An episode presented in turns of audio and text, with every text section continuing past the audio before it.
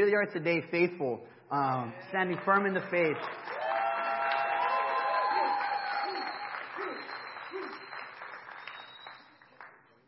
And so then I go on to study the Bible, right? At the end of my eighth grade year, I'm like, man, I want to study the Bible. I'm, I'm, I'm like, I'm doing some crazy stuff. I want to change. And so I studied the Bible. And on September 8th, the Sunday before I start high school, I get baptized. And so that's kind of where my journey with God started. And so when we first become Christians, it's the best feeling ever. We're fired up and we're excited. We're fearless. I mean, at least that's how I felt. I don't know if you guys can relate. I was like, all my sins are forgiven. I'm ready to go. Like, let's get it. I'm ready to take on the entire world. That, that's just how I am. Maybe, maybe you guys are not. I don't know. Um, amen. Thank you, Don. Um, so as time goes on, though, you know, we begin to face different trials. Family, friendships, health, our job, our marriage. I'm not married, but you know what I mean. Our children. I also don't have children, but still. And I could be here all day, right? And so as we begin to face these challenges, two things begin to happen.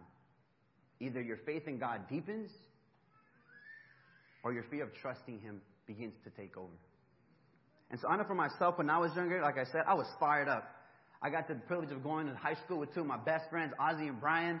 It was like Meshach, Shadrach, and Abednego, man. We were, we were, we, we all got baptized. We were walking onto our campus like we were ready to take over. We had our Bible talk. We were there fearless. Fearless. We were like, man, like, there's nothing that we can't do. Into the fiery furnace we go. We will not bow to nobody but God. We are more than conquerors. If God is for us, who could be against us? That's where we were at, right? But you know what? That didn't last all that long for Vic. Um, midway through my high school, through my through, midway through high school, um, we lost a really close friend of ours. Um, his name was Justin, and uh, uh, he had suddenly passed away in a motorcycle accident. And um, if I'm completely honest with you guys, I'm thinking not till about a year ago that I realized how much his death had really affected me. And little by little, a couple months later, my grandpa had passed. And then after that, one of my best friend's mom had passed from cancer. And so I became angry, right? Became fearful of trusting God. So I began to put him on the shelf. Say, God, you know what? I'll let you in certain parts of my life, but it just seems like you don't really know how to handle this mess, so I'm going to take care of some of it myself. And so I knew he was powerful, but I was too angry to really let him into my heart. And in my head, I constantly asked myself, why couldn't you have let him live longer? Why couldn't? Why did you have to let him leave? He was still so young. Why did you have to do? What was the point? And so, me making that decision to place God on the shelf, it affected my family and my friends. And so many times we make decisions thinking that they only affect us. I made the decision. Well, then it ought to only affect me. Unfortunately, that's not how it goes. In the wake of the storm, in the midst of our decisions, lies our families and our friends. And in what in, in my decision, I affected everybody around me. My mom, my dad, my little sister, my friends. And it was all because I chose to react in fear and not act in faith. I had lost faith that God truly had plans to prosper me and not to harm me. But you know what? Thankfully, God is more faithful than we could ever be. Amen? Can I get amen? amen? And so in Psalm 73, get my clicker out. Hold on. Yes. All right, cool. It says, Psalm 73 says, Yet I am always with you. You hold me by my right hand. You guide me with your counsel, and afterwards you will take me into glory. I love this scripture, and I'm grateful that God did not let me go this whole time. In the midst of everything that was happening, and, and even just in this past year, I came to learn this. And if there's anything that you walk away with today, let it be this. The absence of God leaves one dominated by fear but intimacy with God only increases one's faith. The absence of God leaves us dominated by our fears. But when we're close to Him, the only thing that can really happen is our faith in Him just grows. Right? Today we're going to be reading out of 1 Samuel chapter 17, verse 32. The infamous story of David and Goliath. Uh, so before we hop into this part, uh, if you guys haven't heard this story, uh, maybe you heard the phrase David and Goliath, but what's happening is that we have the Philistine army on one hilltop and we have the Israelites on the other. And then we got Goliath, what, describe, what the Bible describes as a champion, as a giant, as a nine foot, six inch uh, warrior wearing 125 pounds of armor, yelling and shouting. He's yelling and shouting at the top of his lungs towards the, towards the Israelite army. He's like, Come at me, come at me. There's nothing that your God can do against me. And then we have Saul, the leader of the army, and the Israelites themselves, who the Bible says were dismayed. They were terrified of this guy. And then we have David, the tender little teenager who was shepherding. He, he, he was shepherding his dad's sheep while this whole thing was going on. Um, and so for 40 days, right, Goliath is going up and he's yelling and he's screaming and nothing's happening. Nothing's being done. But on that 40th day, David's dad happened to ask him for a favor. And he's like, hey, David. He's like, well, yes, dad, what, what's up? He's like, yo, man, listen, I want you to check on your brothers, okay? And I want you to take these cheeses with you and go give it to them, you know? So David's like, all right, I'll take the cheese and then I'll go. And so then David wakes up early morning, he handles his business, and he grabs the sheep, and he, he grabs the sheep, the, he grabs the cheese, and he takes off, right? Um, and as he's walking up there with the soldiers, um, he hears what the Bible describes as Goliath's defiances. And while everyone else is scared, David's looking around like, he's like holding his cheese, and he's like, do you guys hear this, man? Am I tripping? Or, or do you guys hear this guy defying the armies of God? And then David's oldest brother he's like, dude, what are you doing? Man, go home. You can see the little brat. Dude, you're just trying to be nosy, man. Go home. And David's like, man, you're tripping, man, with your scary self, man. Is somebody going to do something or am I going to have to step up? And so then Saul, right? Saul hears him. So we pick him in verse 32. It says, David said to Saul, Let no one lose heart on account of this Philistine. Your servant will go and fight him. Saul replied, You were not able to go out against this Philistine and fight. You were only a young man, and he has been a warrior from his youth. But David said to Saul, Your servant has been keeping his father's sheep.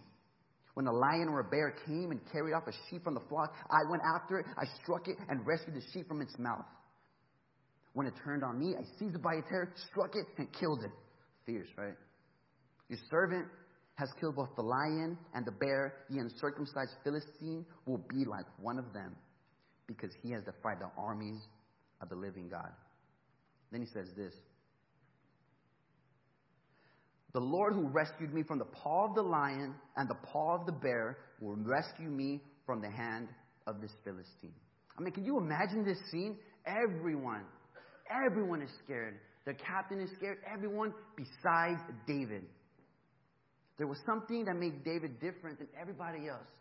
And, and, and if you imagine, like, he's walking up there, he's probably got all, like, like this linen on him, and he's, like, probably all dirty from running around. He probably smells like stinky cheese because he's been sweating and running through the desert, you know what I'm saying? But that's not what made him different. It wasn't his physique. It wasn't his smell. It was that David chose faith over fear. The question is, what made David choose faith over fear? And so that leads us to our first point today. Faith is the byproduct of a close relationship with God. See, everyone was dismayed and terrified, everyone but David. Let's reread uh, verse 37.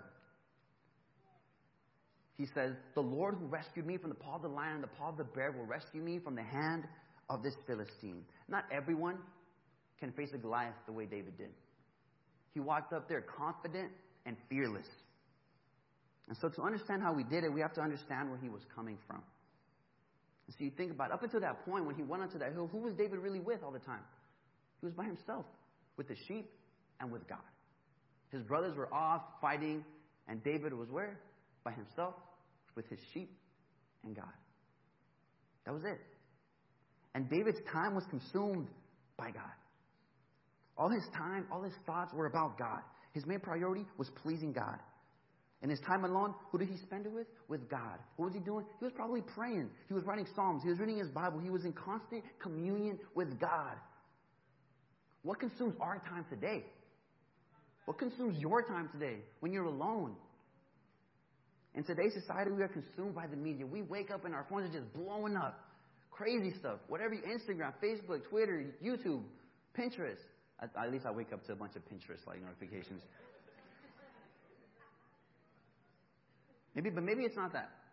Maybe it's your family. Maybe it's your friends. Maybe it's your job. Maybe it's your money. You can name it. But in this episode of David, he was not consumed by what was going on around him.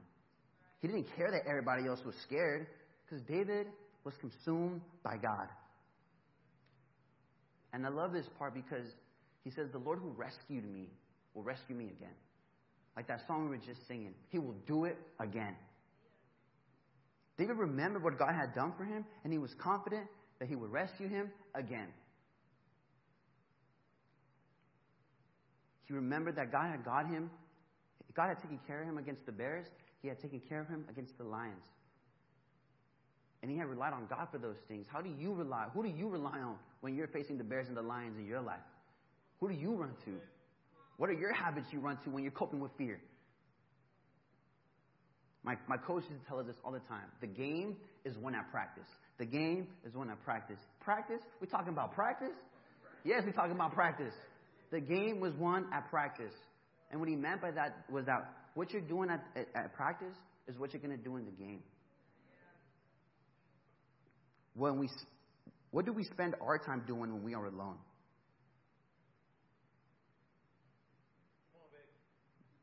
What we spend doing our time doing alone will determine how we react when we are faced with fear. If we spend our time being consumed by the things around us, when fear comes, that's the things we're going to run to. If we spend our time being consumed by God, when things get tough, God will seem like the only option to run to. David's closeness to God had caused him to act in faith, and his faith had inspired the men behind him. Whether we act in faith or we act in fear, it will transmit to those around you. I'll say that again. Whether we act in faith or whether we act in fear, it will transmit to the people around you.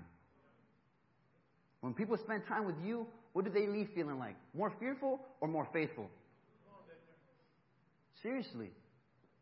I know when I was when I when I had chose to put God aside, I would leave the house and my mom was scared.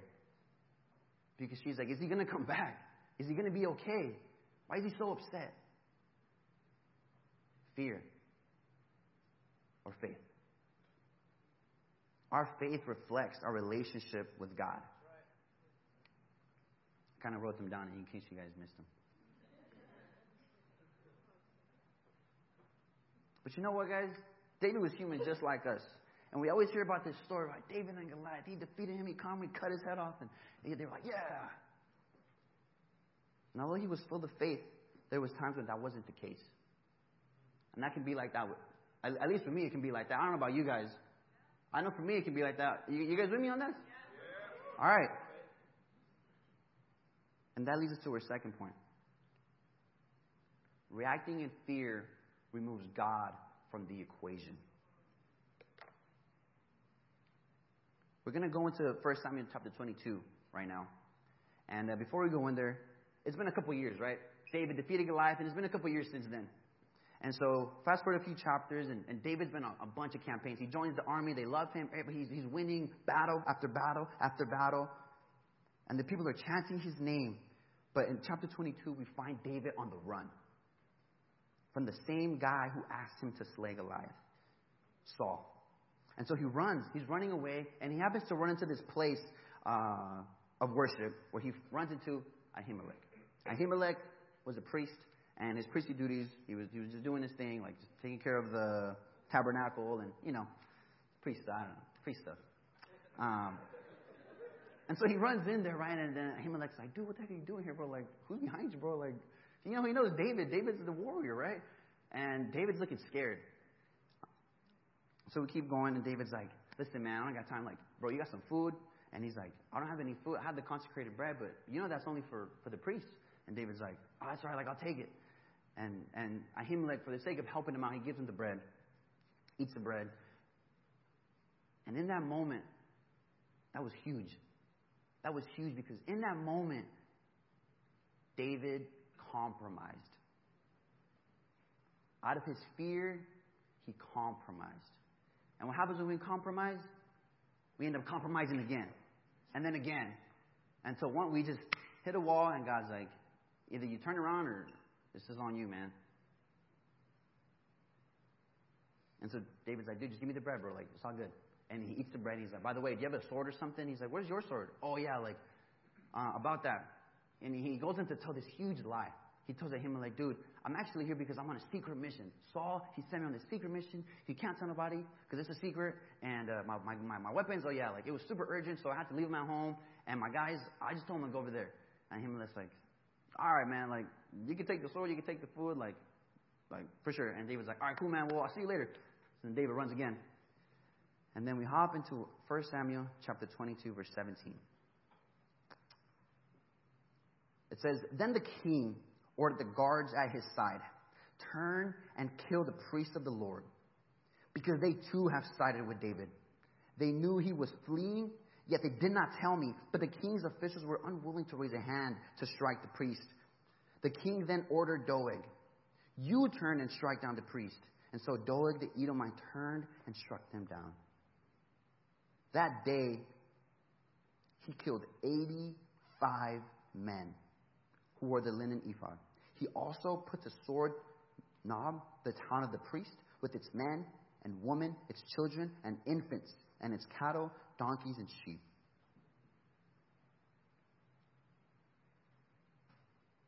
Ahimelech was innocent. All these people were innocent. They had no idea that David was lying. And this was a consequence of David acting in fear. But David lied out of fear, right? I mean, that's what happened. And his fears were completely valid. I mean, think about it. Saul, someone, he, someone that David probably looked up to, admired, was trying to kill him. Someone he trusted. David was also alone. He had, all his friends had abandoned him. He was, he was on the run. And he had a whole nation trying to kill him. And he had nowhere to go. I mean, it makes sense that he felt fear, right? I mean, I would have felt fear. Would you guys have felt fear? I mean, I know, like, when growing up, my mom would come after me with the chocolate or the bill. I was scared. You know what I'm saying? I was scared. David's fears made sense. And many times our fears are understandable. You know, we, maybe we've been through a tough time in our life. Maybe people have failed us. And so we have these, these, these, this, this trouble trusting people. I know I do, and, and I've hurt people because of that.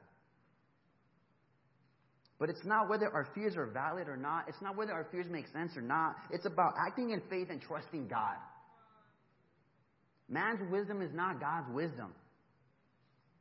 God sees our fears and He says, Yeah, that makes sense. I hear you and I feel for you. But have I ever done something to make you think that I won't be there for you anymore? What have I done to make you think that? See, fear in itself is not bad.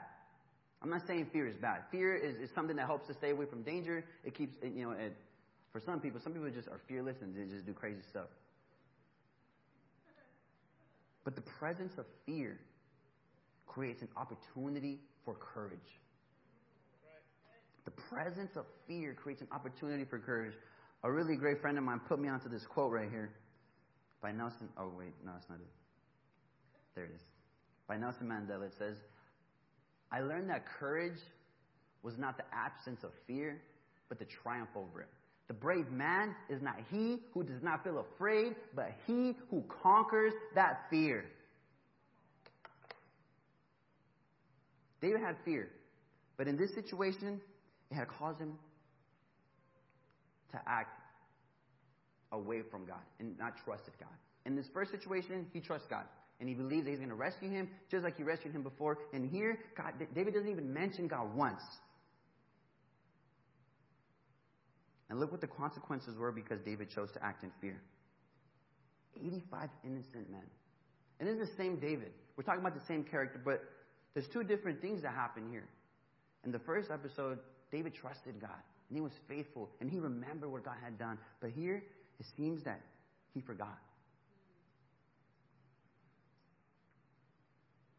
Our fear can cause us to make desperate decisions instead of going to God. David was desperate. He was desperate. He was scared.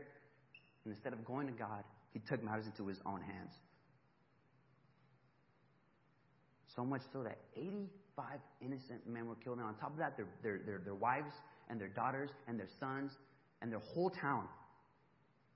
Acting in, I'm not, I'm not saying if you act in fear like people are going to die. That's not what I'm saying.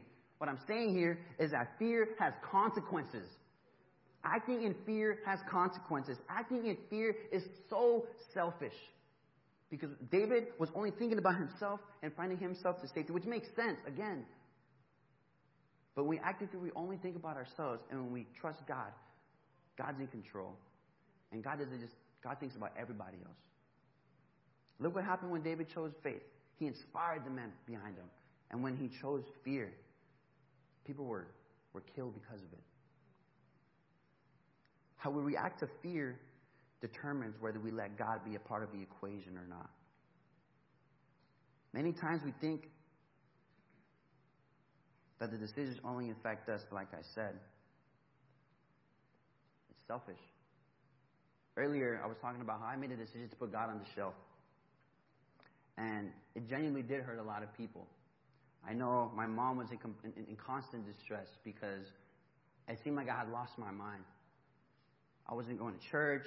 I was angry all the time. Angry. I was, in, I was constantly fighting with my dad. Every time I was home, me and my dad were fighting. And then after I fight, I would just leave. My little sister, it broke her heart to see her big brother constantly crying, constantly angry, constantly fighting with her mom and dad. It hurt some of my best friends. People who loved me and wanted to be there for me, I pushed them away. They would text me, they would call me. Some of them even came to visit me at Starbucks. And I was like, oh, I'm sorry, I'm busy.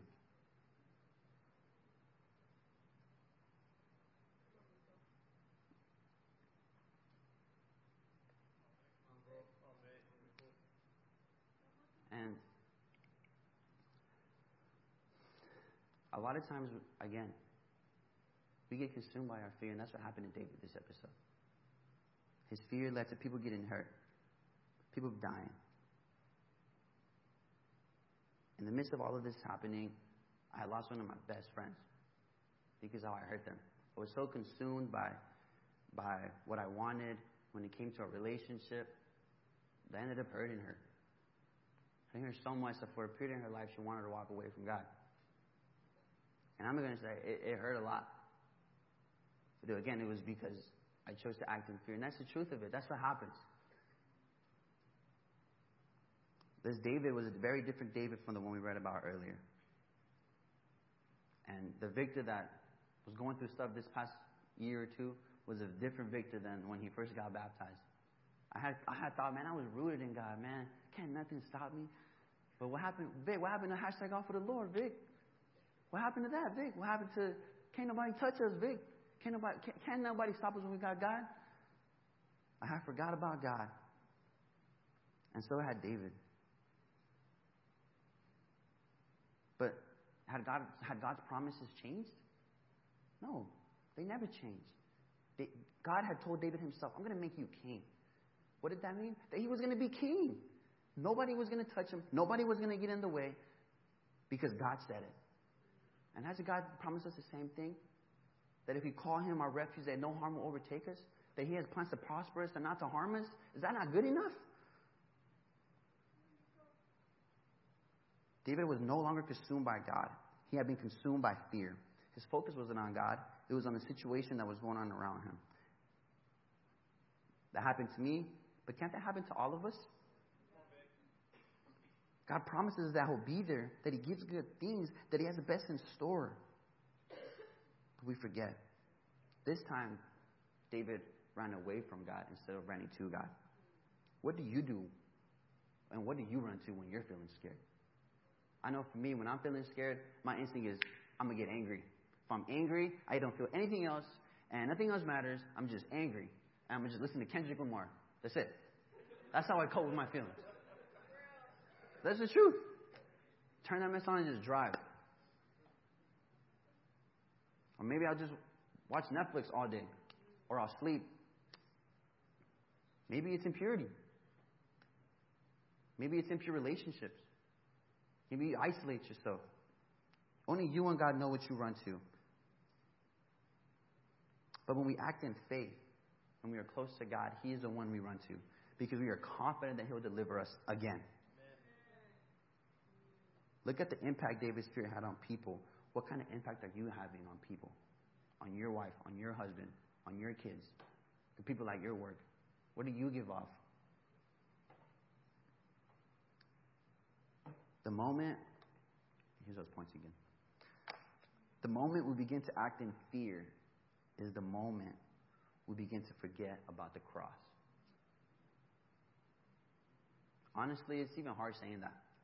But when you think about it, that's what our actions are showing. We think that Him dying on the cross and everything He went through was not enough for us to not live in fear anymore. But that's not what happened. Jesus died so we no longer have to be enslaved to fear and sin. When we live in fear rather than faith, we are saying that the cross wasn't enough. But we must remember that Jesus died so we can be free. And out of that freedom, impact the people around us. Out of that freedom, make a difference wherever we live and wherever we go. God could be trying to use us, but because we let our fear hold us back, He's not able to. And so today, my question for, for us today as we leave is which will you choose? To act in faith or to act in fear? I've been waiting for this the whole week. Ready? Your move. It is, it is, it is. Um, so as we finish up here, guys, I, I wrote some points here. As, so we all, as a family, can work on these things. Because as a family, as a church, we want to keep God the anchor, right? And we want to be able to reflect the fullness of Christ. And it's only by being close to God. And so, my first point as we leave today is to make your relationship with God your priority. Above all things, be devoted to Him. Let your alone time be consumed by God the way David did. Spend intentional alone time with God. And be, be intentional. God, God is, God is, God is, Jesus is your best friend. He died for you. You don't think he deserves like, like, like our whole heart?